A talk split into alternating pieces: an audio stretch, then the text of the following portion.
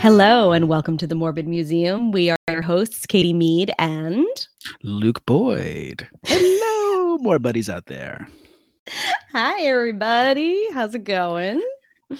Luke, how are you? Good, good, good. That's good. Good to hear. Um, yeah, we're good. Everybody's good. we love talking to you.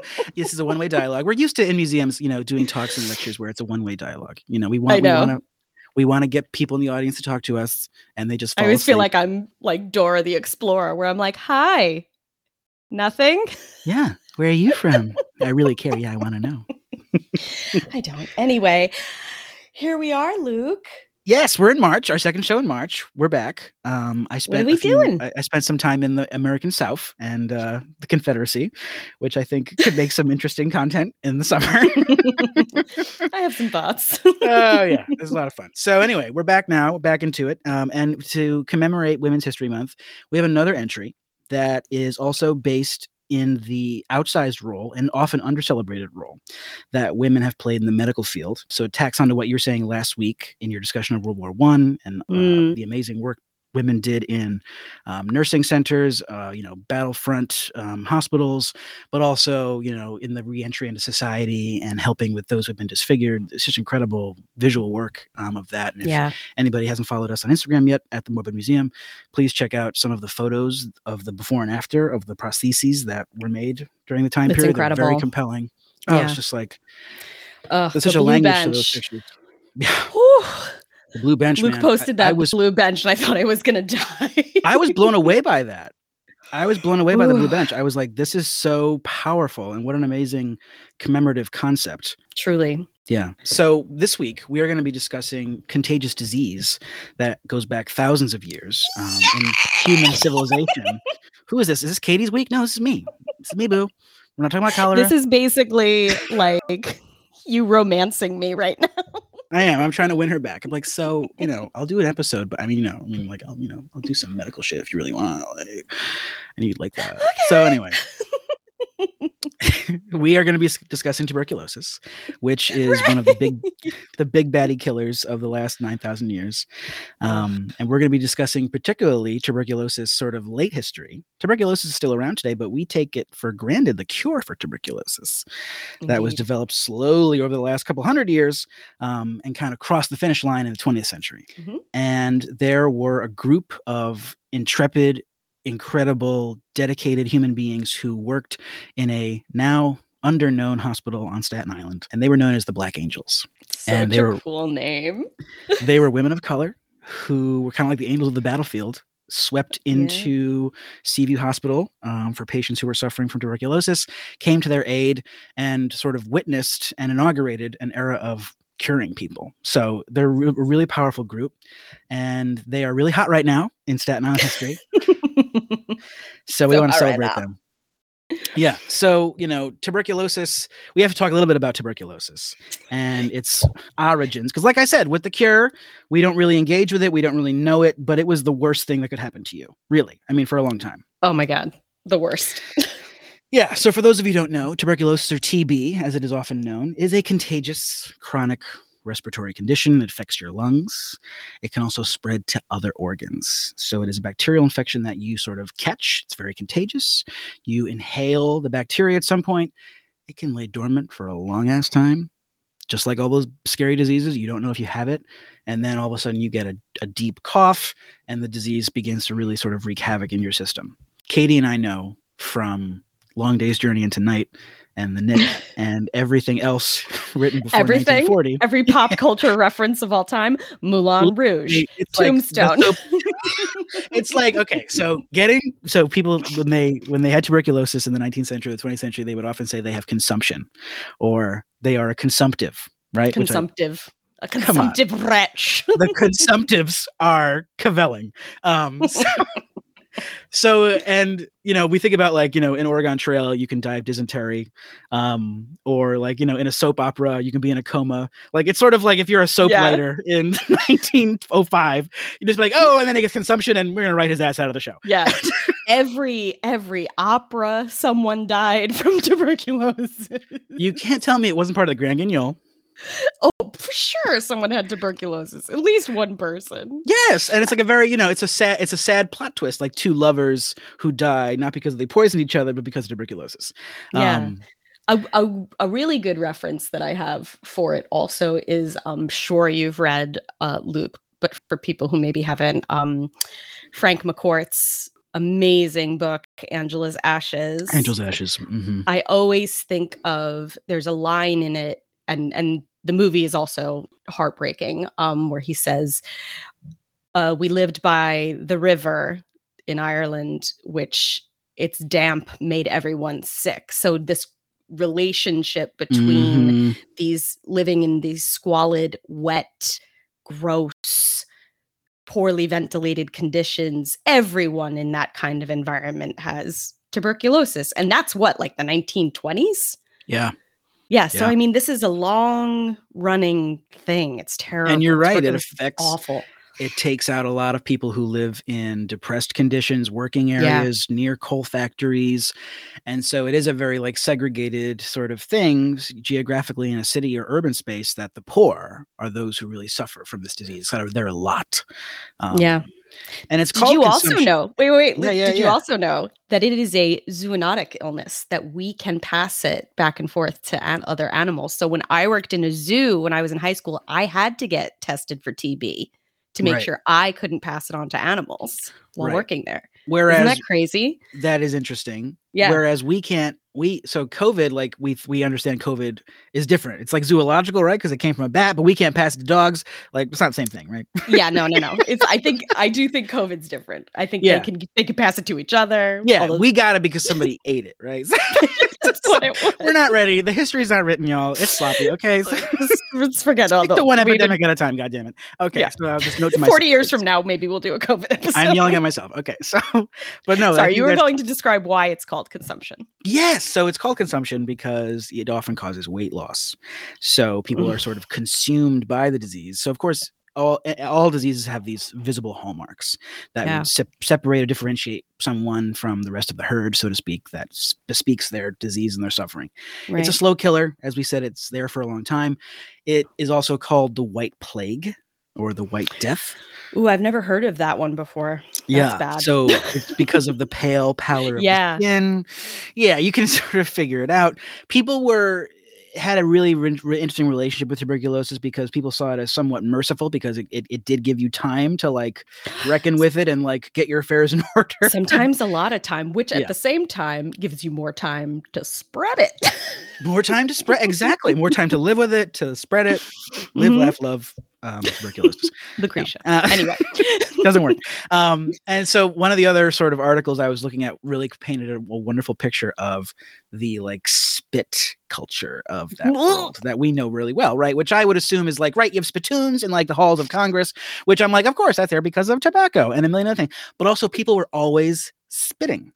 Like It's so I thought it started in 1995 with Toxic Boys at my school, but no, um, goes back a lot further. Spittoons, tobacco, but also people just there was just so much toxicity in the air and like in the polluted environment. People were spitting, they're spitting publicly, and they didn't really know how gross that was because they didn't really understand the germs that were coming out of their mouth. It always comes back to that goddamn germ theory. It does. Haunting this podcast. It is, and we're hitting that ringing that bell again.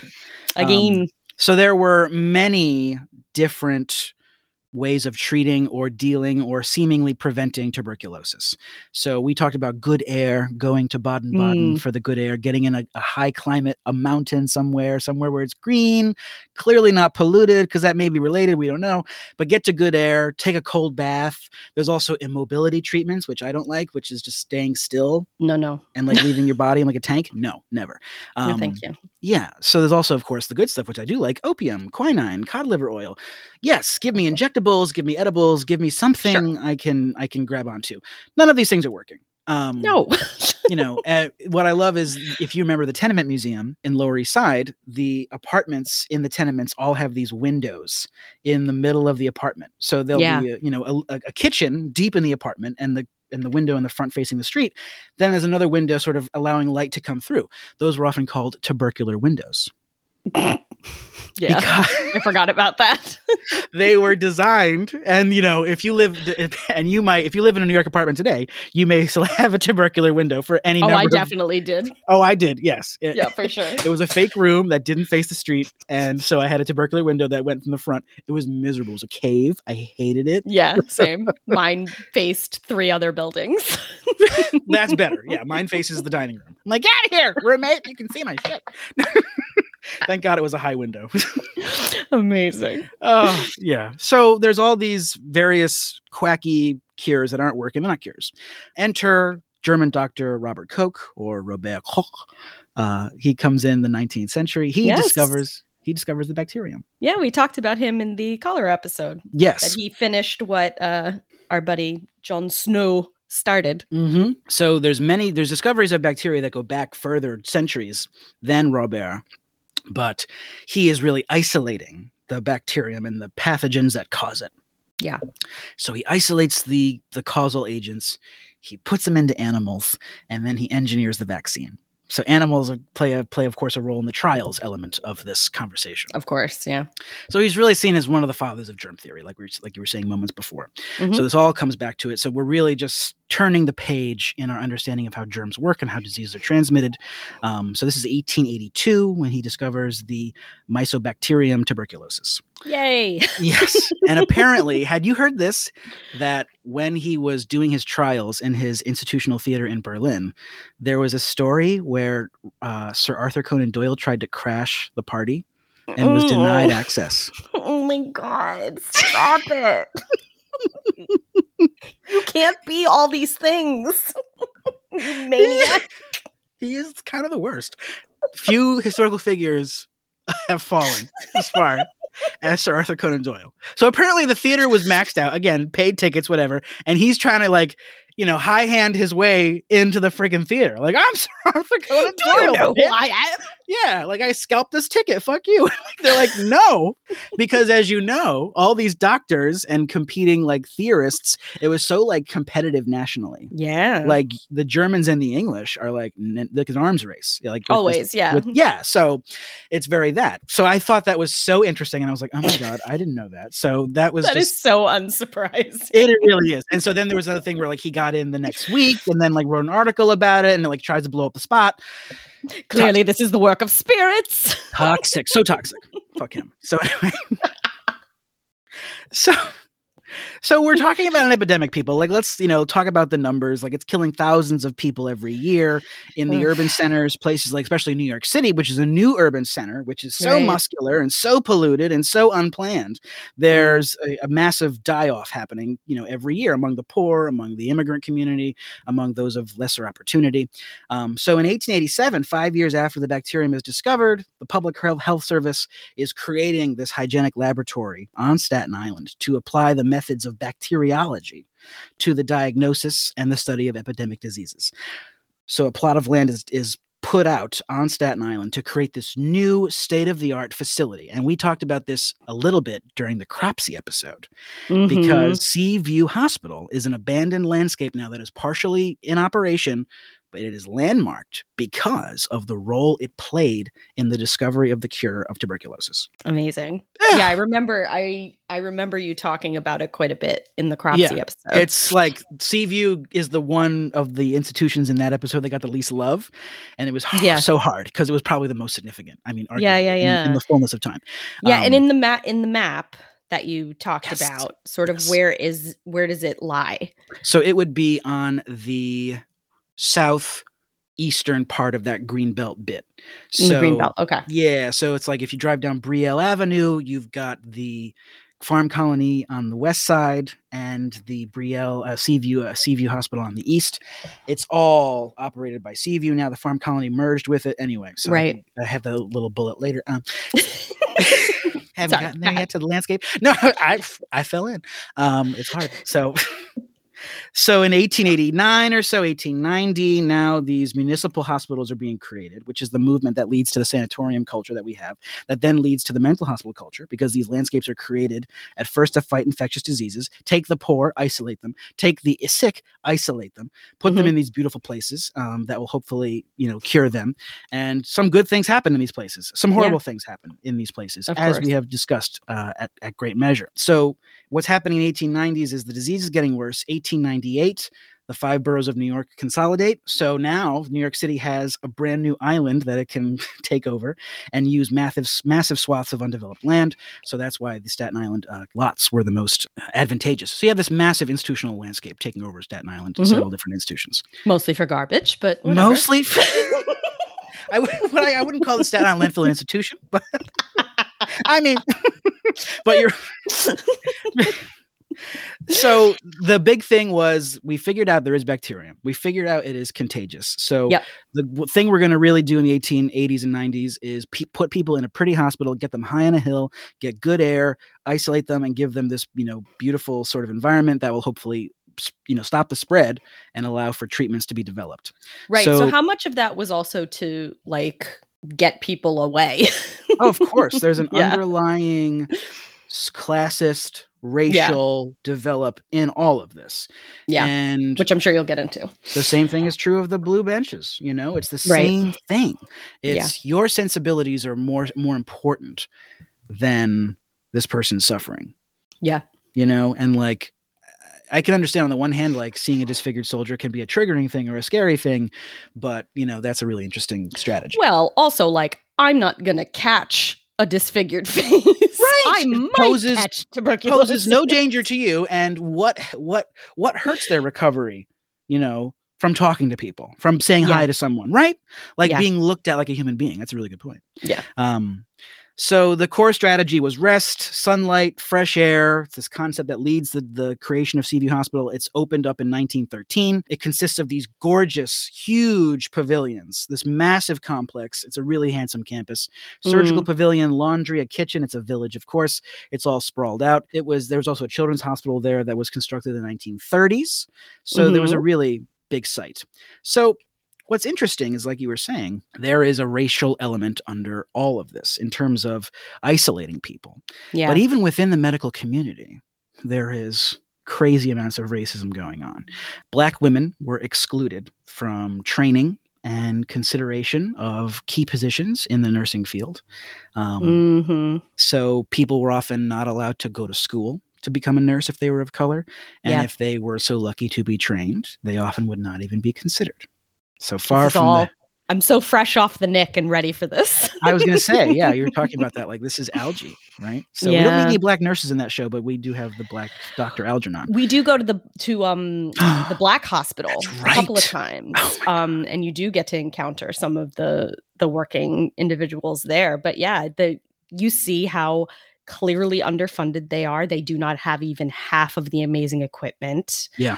so yeah you're just the the lack of care that the city has for the other is so Yeah. apparent you know What I really like about the Knick um, and other shows of that ilk, like The Gilded Age, is that Mhm. you get a sense of the really big role that these charitable orgs and like relief societies play. yeah you're like these this hospital's not going to have bedding if these ladies don't show up and you know bake their goods or whatever you know it's like seriously pretty- yeah pretty, remarkable and hospitals as we have talked about in previous episodes you know it is largely charity cases. Mhm. you're going to go to a hospital when it's a real emergency like you have tuberculosis and you're dying.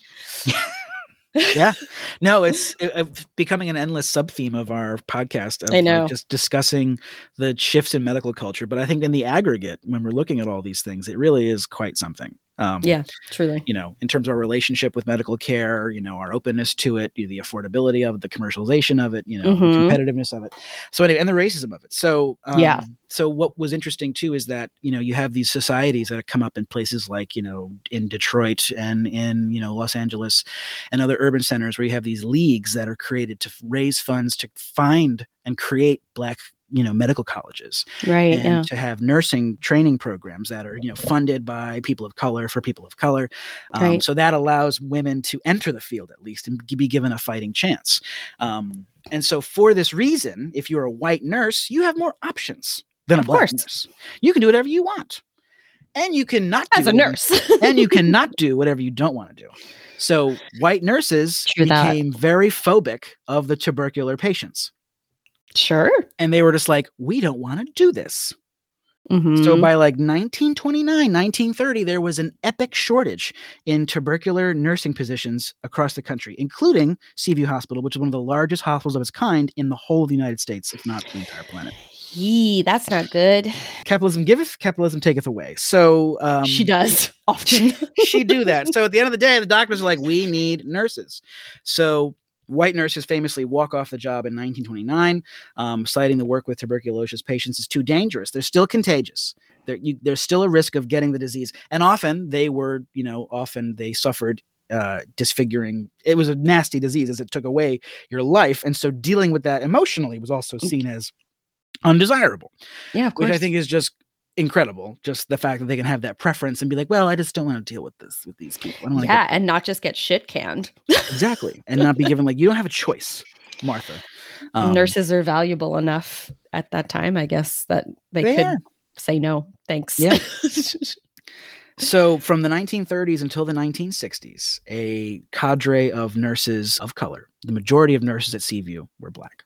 hmm And so there were more than 300 of them in this tenure, in this time period, 1930s. So from 1928 to 1960 or so, they came from places like the American South, kind of a reverse migration. They came from the Midwest. They came from all over the place. By 1933, you've got 250 out of 300 nurses serving who are who uh, at Seaview who are black. Um, Wow. Yeah. So they were the by large the majority. They were they were mostly though still denied positions of leadership or management. So they were still managed by white nurses.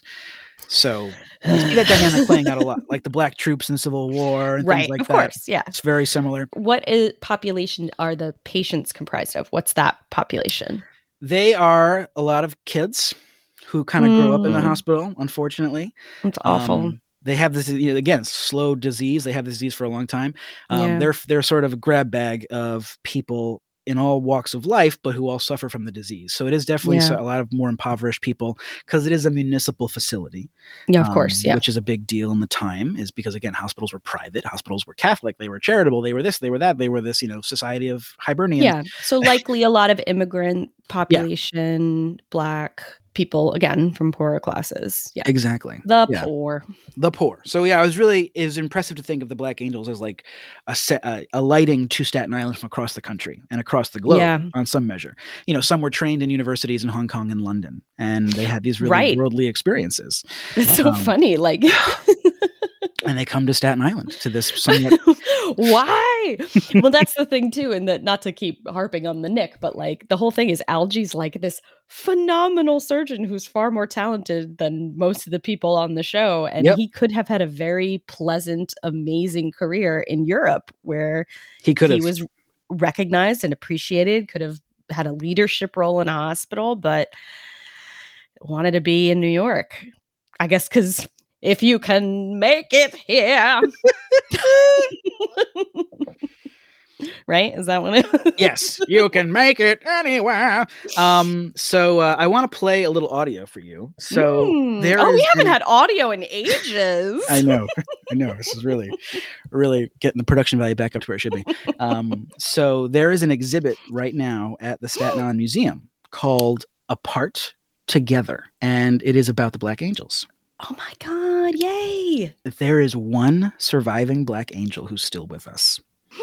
She's in her 90s. Her name is Virginia Allen, and she is the grand dame of the uh, of the of these ladies. And so she is interviewed extensively for a lot of these exhibits. There's been several of these exhibits, Wow. and so I want to play a little bit of a remembrance of Virginia Allen, talking about the community of of nursing at Seaview. oh, I'm ready. These were nurses who came from all over uh, the South, North, uh, everywhere. They came to work at Seaview Hospital because you couldn't get help at that time. There was a dire um, shortage of nurses. And the nurses were recruited from as far away as the Caribbean and the Philippines. And most of the Black nurses were hired. Uh, I would say uh, the majority of the of the nurses there were Black because they couldn't get jobs in other areas, even though they were very well trained with degrees. White nurses did not apply for these jobs because of the um, danger of catching tuberculosis. It was a very high risk job. So uh, they they almost had to hire black nurses in order to have enough staff to take care of the patients. And it's unfortunate, only a few Caucasians worked at Seaview. So Mm. there's the the story as told by Virginia. Mm. So these are all available online, and we'll share your rest links on how to get these um, these links. So as you can imagine, um, they weren't called the Black Angels right away. They were there for about 30 years, gener- waves and generations of them. It was a community within this community. Yeah. They were a disenfranchised group that were doing really hard, if not traumatic work. So we know, Dangerous. we know, right? We know emotional, dangerous work. Yeah. So we know how that binds people together. Um, we know people who work in care facilities are naturally, it's very familial. You deal with high Yeah. stress, it's highs and lows. You release the stress to each other, it creates this bond. Um, so, of course, this group is really close. Um, and it's a really special little story that's just playing out in the middle of Staten Island. Um, so, Virginia enters uh, the field, I believe, in 1947 at Seaview. She is inspired by her aunt, who uh, her name was Edna Sutton Ballard, and I love that name. It's a beautiful name. And yeah. Edna Edna Sutton Ballard was a nurse on Staten Island who would take trips out to Detroit to visit her extended family. And her niece Virginia was so inspired by her aunt that she would move to Staten Island and live with her, and then eventually get her own place. So she's a, like a legacy of um, That's amazing. of black nursing on Staten Island. so like a second gen yes, nurse. That's Yes. amazing. right. Like Edna was before the Black Angels took off in terms of like the years, but she was there first. like an OG. Mhm. Um, so Virginia's there from 1947 to 1957 for 10 years. Those are critical years in terms of this story. Um, in the 1950s, you have doctors Edward Robitzek and Irving J. Selikoff, who are conducting clinical trials with a new drug, a new compound that was developed by Bristol Myers Squibb called, oh God, I tried this five times, isoniazid, Isoniazid. on a new compound called isoniazid. Say that 10 times fast. That's a tough one. Yeah. Um, so they're hoping to prevent the growth of the tuberculosis bacteria. And so they begin clinical trials with some of the most horribly afflicted patients who have organ damage, who have Mm, really extensive lung damage, who need Yeah. corrective surgery to repair their body, which is just being destroyed by this. One of the things that Koch did was he was able to, you know, kill the spread of tuberculosis, wherein your body would start to reject the dead tissue, and you Right. would sort of expel, like in your sputum, you would spit out the the the, the, the bacteria. Um, so it's a similar sort of fight against the tissue.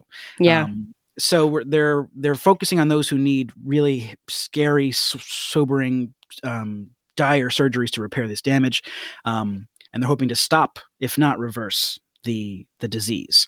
Um, and so it begins to happen. The compound works, and the Black Angels are the ones who are administering the tests or they're monitoring the patients they're reporting their findings Mm, so, you know, they're the ones, they're the boots on the ground. Yeah. They're the ones who are seeing this. And they're the ones who their contribution is that they bear witness. yeah, they're to this. monitoring everything. Yeah. Yeah. Like, you know, the white doctor would like inject and the nurse would be there to assist. Um, but they would be with the patient for the next three weeks or the rest Yeah, of the they're dealing with month. their with their chart basically. right? Exactly. Yeah. yeah. It's amazing. it is it is it is incredible um and so this this Robitzek and Selikoff you know don't really get i think attention that they are due and because like we've been saying a lot of these kinds of moments in history have many many parents, many fathers and mothers. Yeah. And someone like, you know, uh, Robert Koch, the inventor of germ, germ theory, gets more of the credit, or like Bristol Myers Squibb, the scientist who developed the compound. Sure. Yeah. You know, um, but these two doctors sort of put it together. So this really puts Seaview on the map in terms of, you know, Seaview and Staten Island kind of maybe overplays the hype of like tuberculosis cure maybe a little bit like it was happening glo- it happening in a mm-hmm. global sense and it hit Staten Island the way it did Sure. but it's not as if doctors Robitzek and Selikoff like were like with a petri dish and like you know compound agents like injecting Right. like somebody probably in Connecticut like at Bristol Myers was doing that so it's Just let them have this.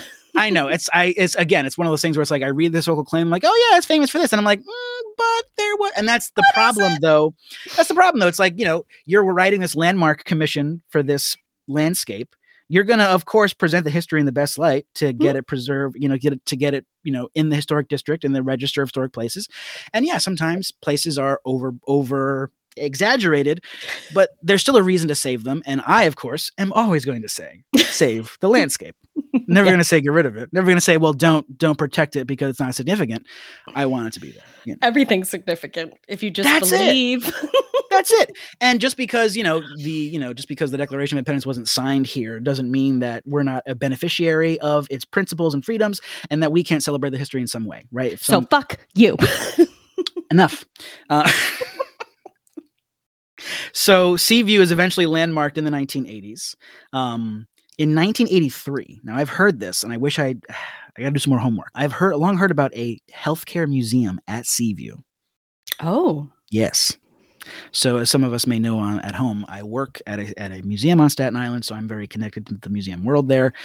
And you know, you think you go to every museum in your little area, but there's a museum there. It's called the uh, Staversa A. Bethel Healthcare Museum, and it's named after a longtime nursing superintendent who was black. That's so cool. Yes. So I'm like, how do we get to the Bethel Healthcare Museum? it's like it's like never open. You can't really go. You can't just walk into a hospital if you don't, if you don't like, have a reason to be there. So there's no visitor information. You go to an NYC health page and just dead ends. And I'm like, I hate this. I hate this, Okay, hate so this. we fake injuries. yeah, exactly. but what I will say is that if you take, um, oh my god, was it the S54? A Staten Island bus takes you into Seaview because that's how the nurses got there, and that's how families got there to see their loved ones. you lost me at take a bus. Okay, bougie bitch. No Um, I did my yes. time. no, buses are a um, yeah, they're uh, there's a time in your life for a bus, right? So anyway, yeah, I'm um, past that. Yeah.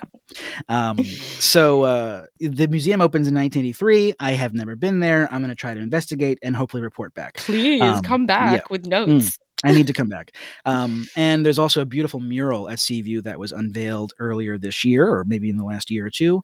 Um, and Virginia Allen was there to help dedicate it. And so Oh. these various panels depict Seaview's history. Um, some of the Seaview landscape is still Cropsey-ish. It's still like quasi abandoned, but it's landmarked, so it is protected. And is um, which she she herself still lives on Staten Island? she does. She remained That's So- amazing. in her oral history. She's like, "Well, because," and I'm like, "Oh, that's that's a learned because." she inherited that She from her inherited that from her- yeah, from her auntie and from her her best friends at Seaview. Be No, she's a huge um, force on Staten Island today. She's been involved with the NAACP. She's volunteered various organizations. That's beautiful. Um, and she's great. like 96. I mean, she's 96. She's an she angel. sounds young. You know what I mean? Like she has she has like a vibrant voice. Yes, very Yeah. calming presence. Um, Great. And so Great for a In- nurse. in the years following the 60s, the sort of legend and icon- iconic status of the Black Angels really came from the patients who they served. And those Yeah. patients were cured of tuberculosis in many cases, and they had went on to have fulfilling lives, and they never forgot the compassion, the care, the attention, the familial bonds between the community that, you know, fed into the caring environment. So the Black Angel sort of story really grew from that, which is just it's just a beautiful story all around when you think about it, and one that should be celebrated and you know understood better. So uh, it relates to the story of how we interpret these kinds of landscapes, which I think is endlessly fascinating. Like you and I talked about in Cropsey Land, how you've got a place like the farm colony or um, the uh, the College of Staten Island, formerly Willowbrook State School, Yeah. and how at the at the latter there is a commemorative walk called the Willowbrook Mile, which yeah, I remember. the college built. So they have plaques and they have, you know, interactive sort of things to help you understand the site that looks like a college brochure now was once a very different place. And here's what happened here. And Seaview is landmarked and it has a small, maybe inaccessible somewhat museum, but it's doing its part. But, you know, what are we doing as a society to really like integrate this historical understanding into our mindset? Yeah. you know because at the end of the day it's about a visitor experience we know about alcatraz because it's a place you can go yeah, exactly. we know about the alamo because it's a place you can go Even though there's nothing there. it's dumb Eh, that's a perfect example of something that doesn't matter in terms of preservation it could not matter less. i've already forgotten the alamo okay. The what? deal with it you. but it's just endlessly fascinating to me. Um, and you know, when we worked at a place like September 11th Museum, we were talking about a very iconic site that was then made intangible, and so people walked that that property when it was the World Trade Center, and then it was obliterated and destroyed, which is a Mhm. threat to the memory of those who worked there for 30 years, but also those who died. And whereas we have this landscape of Seaview, but there's a mental block. Like we don't remember tuberculosis, we don't commemorate tuberculosis because that's not what we do as humans. No, no. Tuberculosis is so um, you know, in this day and age, I I don't know if you looked it up, but the caseload in the United States per year has to be incredibly low. And it has to be because they traveled outside the United States to and got it that way. Yeah. Because it really is just not much of a thing here. No, no. It was like, and it killed as many as ten thousand people a year in New York, like you know, every like every year, and then yeah, the- what a shift. it's a lot. I mean, It's a lot. really. Something that happened when Robert Robert did his thing in Berlin when he first discovered tuberculin, which was the vaccine. It was the it was a vaccine that limited the spread, didn't kill the disease. So um, right because we don't get vaccinated for tuberculosis you get tested for tuberculosis if there's the possibility that you've you know encountered that's right. the and he found in small doses of tuberculin, it could act as a test. which is of course Mm, a big thing we think of in, in sort of vaccinations in general. It's a little bit of the disease. Um, right. and so when he was doing these tests apparently berlin was overrun by consumptives because everybody's like the cure! The cure! And like there's this european push towards berlin and it becomes this public health crisis right? Imagine you're the mayor you're the mayor of berlin you're like son of a bitch Scheiße. He may be the Faja of germ th- of germ theory, but no, not here. Um, nine nine, please. Um, nine so so the cops had to get oh involved. nine No, oh, nine. Um, so the police had to get involved. You know, they had to get their masks on. You know, so it was like Oh they my had to keep the consumptives like at bay.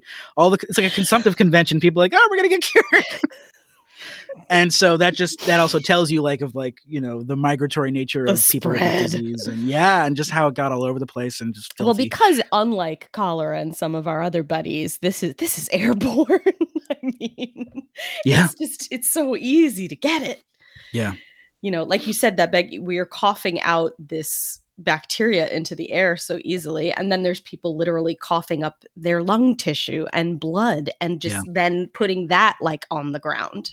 Mhm. so it's just it's disgusting. Did you speaking of museums new york transit museum on their subways they have signs about spitting from the 1920s that Oh there there's like fines for spitting on the train. So same thing it's probably about tuberculosis it absolutely is related to tuberculosis. It's not Mhm. propriety, not manners. Mhm, It's about the fact that everybody's spitting on mhm. everything. it's also post spanish flu so that was part of it as well Mm, in general just don't spit guys it's really Guys. fucking gross not cool. Um, it's not cool, despite what not Johnny says. Um, but Jason does it. Um, so I uh, I have not been to the Staten Island Museum exhibit yet, but I'm going to go and do some homework. Please right in my backyard. Um, and there have been actually exhibits on the Black Angels at the New York Public Library. Um, and other places over the years, which I had not heard of. Um, but there, the Staten Island Museum actually did a nice little breakdown of the commemorative history, like in a timeline. And Love it talks that. about there's a forthcoming Oprah book club book. So that's over in terms of it being forgotten. Like as soon as that, as soon as that book comes out, done.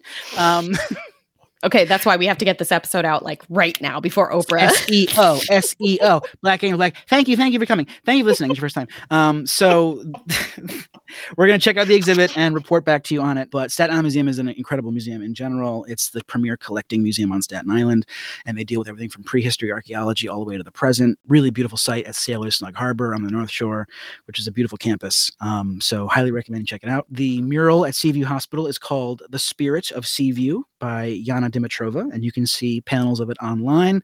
We'll share links on how to do that. Um, of course, besides taking the bus through Seaview um, and being a patient at Seaview, there's really few other ways to encounter Seaview in a way that is safe and authorized. And I would not recommend doing anything that's um, not normal in that case. So. great disclaimer. Disclaimer. Um, disclaimer over. Um, so it's a great story. Um, there's some links we'll send out in the in the in the show notes. Um, the Oprah book is forthcoming. Thank you, Oprah. Hashtag Oprah. Love you, Um, Oprah. There you go. Love you, girl. Love you, boo. So, tis the story of the Black Angels. Thank you so much. That's such a lovely story. Um, I, I mean, it's it's a terrible story, but also like It's uplifting. It's very. those inspiring. women are incredible. I mean, truly, it's the same thing of like they didn't have to work there. they could have gone to different places Yeah. and found easier gigs, less dangerous gigs. Did you happen to find any stats on how many of them got ill or even got consumed by consumption? There was nothing, nothing on Nothing that explicit. extensive Staten Island Museum website, um, and nothing in what I saw. Um, Yeah. but yeah, I mean, there were some, you know, people like Staversa Bethel. She unfortunately died not long after the museum was dedicated to her, and she didn't Oh. seem she didn't seem that old, and so it could have been just an, any number of maladies. But Sure. um, yeah. yeah, there wasn't this like there wasn't, you know, fortunately, thank goodness, this other counter narrative of like the suffering they endured. It seemed Mm. as if they did whatever they could to be safe. And I've seen and you see pictures of the Black Angels and they're not wearing masks. And I'm like, oh my God, I'm so scared for you. what? Um, I know. I know. It's freaked me out. I was just like, did they, did they take the mask off of the photo and put it right back on? Like, I don't understand. So yeah, Please, I definitely had that that. have that been the case. I, yeah, I'm like, why are they not covered in plastic? Yeah, it's interesting. Um, Wow. Everybody's got their hands out and their faces out and their mouths out. Put your mouths away. well, that makes this even scarier. And it does because, like Virginia was saying, it was high risk, you know, and Yeah, there are I people who mean- are drawn to that, but I think it I think it's not even uh not the adrenaline rush of not of the yeah, adrenaline. I think it's just like the if I don't do it, no one will. That's it.